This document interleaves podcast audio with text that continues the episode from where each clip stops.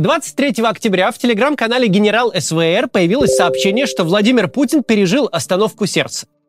26 октября там же появилась заметка, что Путин умер. Новость быстро разошлась по телеграм-каналам, пошли перепосты в Твиттере, Фейсбуке и даже ВКонтакте, породив волну надежд, возмущения и мемов. Нельзя сказать, что россияне как-то массово поверили в эту новость. Источник известен как конспирологический. Хотя своя преданная аудитория у него есть. И все же следующие несколько дней тема смерти Путина была очень популярна в соцсетях. Кто-то верил, кто-то не верил, кто-то хотел верить. В конце концов, пресс-служба Кремля решила положить конец слухам. Вышел Дмитрий Песков и сообщил РИА Новости, что слухи о смерти Путина – это абсурдная утка. Ложь, обман и провокация. Путин жив? Честное слово. Заявление Пескова подбросило дров в затухающую дискуссию. Все сразу стало как-то не так однозначно. Даже те, кто не верил слухам, задумались, а нет ли под ними реальных оснований? Потому что ну, не будет же Песков вот так вот просто правду говорить. За ним такого никогда не водилось. Если сплетню о Путине опровергает пресс-секретарь президента, может, Путин и правда умер? Если вдуматься, это удивительная ситуация. Слухи о смерти российского президента, исходящие из очень сомнительного источника, гуляют уже которую неделю. Президент Путин при этом продолжает публичную работу, говорит по телефону с президентом Бразилии, появляется перед генералами. Однако даже официальное заявление пресс-службы Кремля не может развеять сомнения граждан. Таков уж в России уровень доверия к власти. Сегодня поговорим о том, как нашему правительству удалось добиться таких выдающихся результатов и что это значит для российского общества. Перед тем, как начнем, напомню, в воскресенье у нас живое выступление на Кипре, покупайте туда билеты. А еще в этом месяце у нас Амстердам и Вена. А потом еще Рига, Париж и некоторые другие города. Заходите на сайт по ссылке в описании.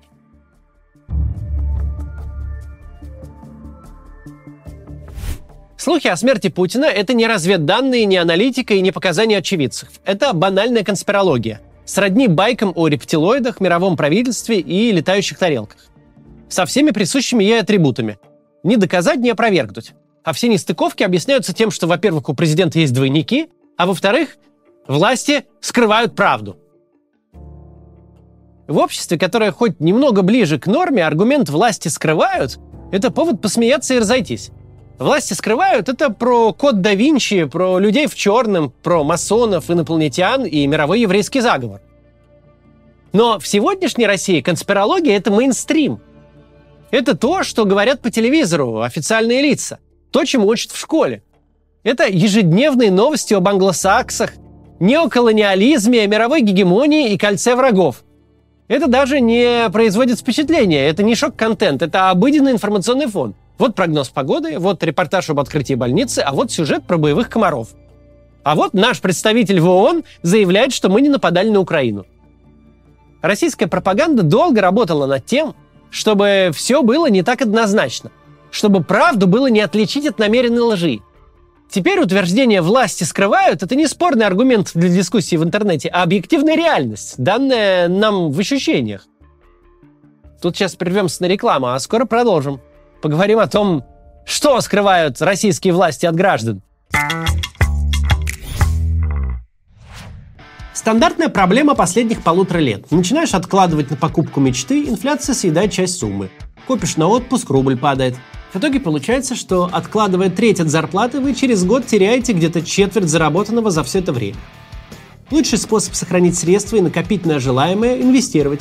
Причем инвестировать в разные активы – один из таких активов для вас может стать лидер российского краудлендинга платформа JetLand. С ее помощью вы можете кредитовать растущий бизнес напрямую, без посредничества банков и иметь с этого процент. Какой именно, зависит от выбранной вами стратегии и диверсификации вклада. Средняя доходность около 20% в год. У меня в тестовом портфеле 17%. Это рискованное инвестирование, не вклад в банки. Но на платформе JetLand риски стараются понизить, Jetland тщательно проверяет своих заемщиков с помощью искусственного интеллекта. Тем не менее, риск, конечно, все равно остается. Поэтому разумно вкладывать не в одну компанию, а сразу, например, в 100. Если какой-то бизнес прогорит, вы потеряете 1%, который покроет доходы от других компаний. А чтобы не подбирать сотни бизнесов вручную, воспользуйтесь удобным режимом автоинвестирования.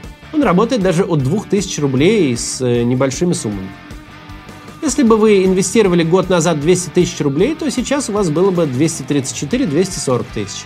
Так что, если вы находитесь в поисках новых инструментов для инвестирования, регистрируйтесь на JetLand по ссылке в описании или по этому QR-коду. А если сразу пополните инвестиционный счет, то получите бонус плюс 5% доходности на первый месяц. Продолжим. Так что ж скрывают? Например, совершенно официально утаивают почти четверть федерального бюджета страны. Столько приходится на так называемые скрытые статьи. Правительство делает вид, что там, под грифом «секретно», у них что-то важное. Понятно что, война и коррупция. Но гражданам про это знать не положено – власть официально скрывает часть статистики, а открытой частью ловко манипулирует. Вспомним, например, статистику смертности от ковида или нынешний уровень инфляции, который рассчитывает Центробанк. Или отчеты о провалившейся переписи населения.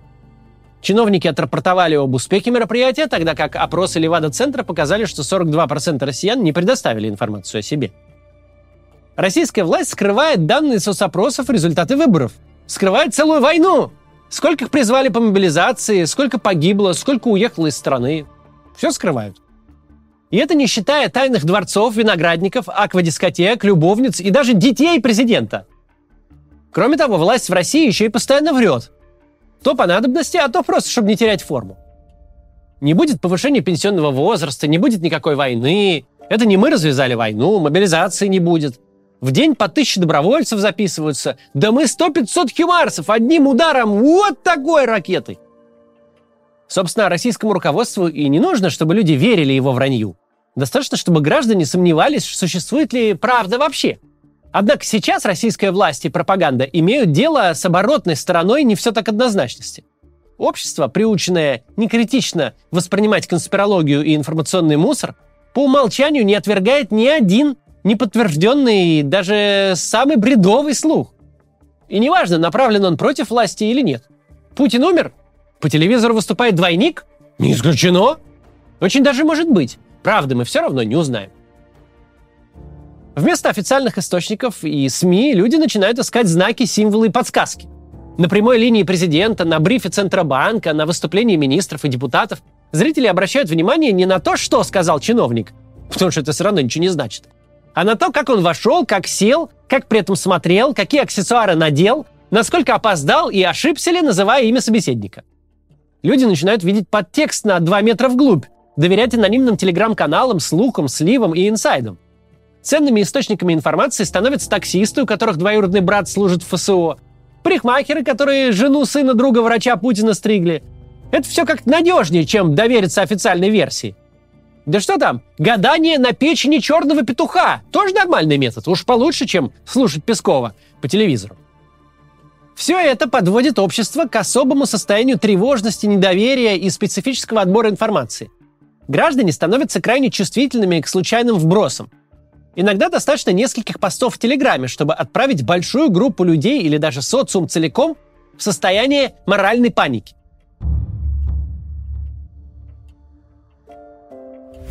Итак, что такое моральная паника? Это массовая истерия по какому-то поводу, который, если рассуждать здраво, не должен бы вызывать такой бурной реакции. Как это обычно происходит? Сначала общество обнаруживает группу или явление, которое их беспокоит. Это может быть почти кто и что угодно. В разные времена, в разных странах страшной угрозой назначались ведьмы, хиппи, панки, геи и даже покемоны. Этому явлению или группе не обязательно существовать на самом деле – может быть достаточно даже воображаемых сущностей. Например, еврейских беженцев из Израиля, прилетевших в Махачкалу. Израильские беженцы существовали только в воображении обеспокоенных жителей Дагестана, но погромные настроения вызвали настоящие. Встревоженное общество решает, что объект беспокойства очень-очень опасен. На самом деле нет, конечно. И если не принять меры сейчас же, то произойдет что-то ужасное. Случится богомерзкий разврат, дети забудут традиции и почтение к старшим – Чужаки заберут себе нашу цветущую землю, уведут наших женщин, нравственность будет попрана, храмы разрушены. Евреи из Израиля поселятся прямо вот непосредственно в Махачкале. Поэтому нужно срочно принять меры. Сжечь ведьм, выслать католиков, найти евреев в турбине самолета, запретить гей-пропаганду. Моральная паника возникала в разных странах и в разное время. Но у современной России в этом смысле есть три особенности – во-первых, в нашем обществе очень легко спровоцировать панические настроения. Тревога разлита в воздухе. Для паники не нужны причины. Они уже есть. Нужен только повод. Россияне уже полтора года живут в перманентном страхе. Для них огромное облегчение обнаружить тех, на ком можно сорвать злость. Во-вторых, в нормальном государстве власти стараются сами не становиться причиной моральной паники, не делить своих граждан на изолированные группы и не натравливать одну группу на другую. В России же возбуждение ненависти к отдельным группам людей – это стратегия, часть государственной политики.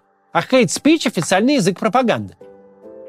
И в-третьих, в здоровом обществе власть обычно может предотвратить моральную панику или смягчить ее проявление, используя свой авторитет. Официальные лица транслируют неискаженную картину реальности, где нет никаких ужасных ведьм, которые крадут детей.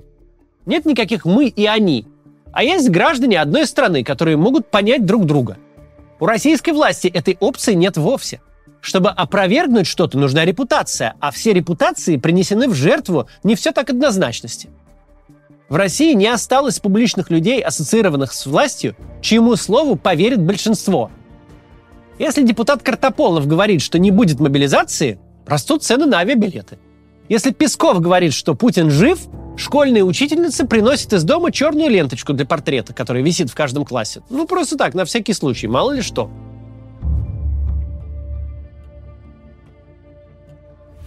Авторитарные лидеры и обслуживающая их пропаганда часто транслируют мысль, мол, демократия и все ее институты – это всего лишь игрушка благополучных государств. Вот они решили свои материальные проблемы, типа достигли некоторого баланса и теперь занимаются ерундой. Правами человека, созданием институтов, гласностью и прозрачностью. У них в Европах и Америках других дел просто не осталось. Они вырвались вперед по уровню жизни и нахапали много денег, а теперь дурью мается – а у нас тут реальная жизнь, дел много. То ковид, то война, то мятеж, нищета везде. Рубль падает, дроны прилетают, снарядный голод и чипы никто не продает. У нас особая ситуация. Парламентами и честными судами нам заниматься не досуг. А на системе сдержек и противовесов в нашем положении далеко не уедешь. Вот и приходится использовать более эффективные инструменты. Ручное управление, неподконтрольность обществу и несменяемость власти. Но в реальности это все не так. В реальности демократия – это не вишенка на торте в благополучных обществах. Демократия – это основа и сама суть благополучия. Демократия становится все более распространенной формой правления не от умягчения нравов, а по простой причине. Она гораздо эффективнее автократии и диктатур. И один из важнейших атрибутов демократии – прозрачность и подконтрольность, которые тоже нужны не для того, чтобы баловать граждан, а потому что доверие граждан – это основа легитимности. А доверие в современном обществе без прозрачности невозможно. Владимир Путин и его окружение могут сколько угодно думать, что их власть в безопасности, потому что они сделаны нормой конспирологию, засекретили свои дворцы, сфальсифицировали выборы, наврали про биолаборатории в Украине и прикинулись дурачками, когда речь шла про сбитый Боинг. Но правда в том, что власть Владимира Путина никогда не будет настолько же устойчивой, насколько устойчива власть президента любой демократической страны – который занял пост в результате честных и открытых выборов. Президента, которому не приходится для сохранения власти врать, изворачиваться и удерживать общество на грани массовой истерии. Владимир Путин начинает свою избирательную кампанию, когда его избиратели сомневаются во всем. В его избиркоме, в его СМИ, в его программе, в его команде и даже в том, жив ли кандидат. Никто из нас не знает, случится ли новая моральная паника, если завтра еще какой-нибудь телеграм-канал выступит с новым инсайдом. Например, таким. Спецслужбы России выяснили, что Владимир Путин – агент ЦРУ, внедренный к нам еще в середине 90-х. Его цель – истощить экономику, подвести страну под санкции и уполовинить население России в бессмысленной войне. И все это по заданию англосаксов. Опровергнуть такую информацию будет невозможно. Во-первых, некому опровергать. Нет никого, чьим словам поверили бы граждане России. А во-вторых, такая версия со всех сторон слишком уж похожа на правду. До завтра. Приглашаем вас на живые выступления Максима Каца. Вы сможете увидеть закулисную жизнь канала и запись ежедневного ролика, а во время общения с залом сможете задать свой вопрос Максиму. Лимассол, Амстердам, Вена, Тель-Авив, Цюрих, Париж, Рига и Милан. Билеты на сайте maximkatz.com.